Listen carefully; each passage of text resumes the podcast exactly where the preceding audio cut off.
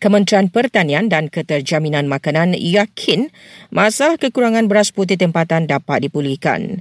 Menurutnya, ia memandangkan musim menuai di negeri jelapang padi Kedah telah bermula.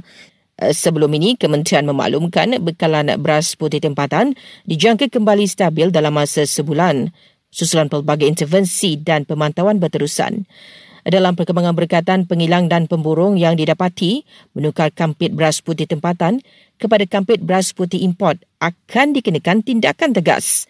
Menurut Kerajaan Negeri Sembilan, ia perbuatan tidak bertanggungjawab demi mengaut untung dan boleh dikenakan tindakan di bawah Akta Kawalan Padi dan Beras.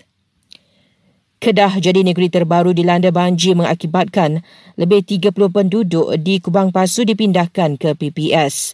Manakala Perak, Sabah dan Sarawak mencatatkan kira-kira 180 mangsa bencana alam itu. Dalam perkembangan berkaitan Met Malaysia ramal, hujan berterusan melanda Kedah, Perlis dan Pulau Pinang sehingga esok. Penceramah bebas Wan Ji dipenjarakan selepas rayuannya di Mahkamah Rayuan gagal berhubung sabitan kes hina Sultan Selangor 11 tahun lalu. Airbnb telah mengeluarkan akaun pengendali sebuah inap desa di Sabah. Ikran dakwaan pelanggan ada kamera tersembunyi dalam penginapan itu. Hampir 480 kes gangguan seksual direkodkan di Malaysia tahun lalu.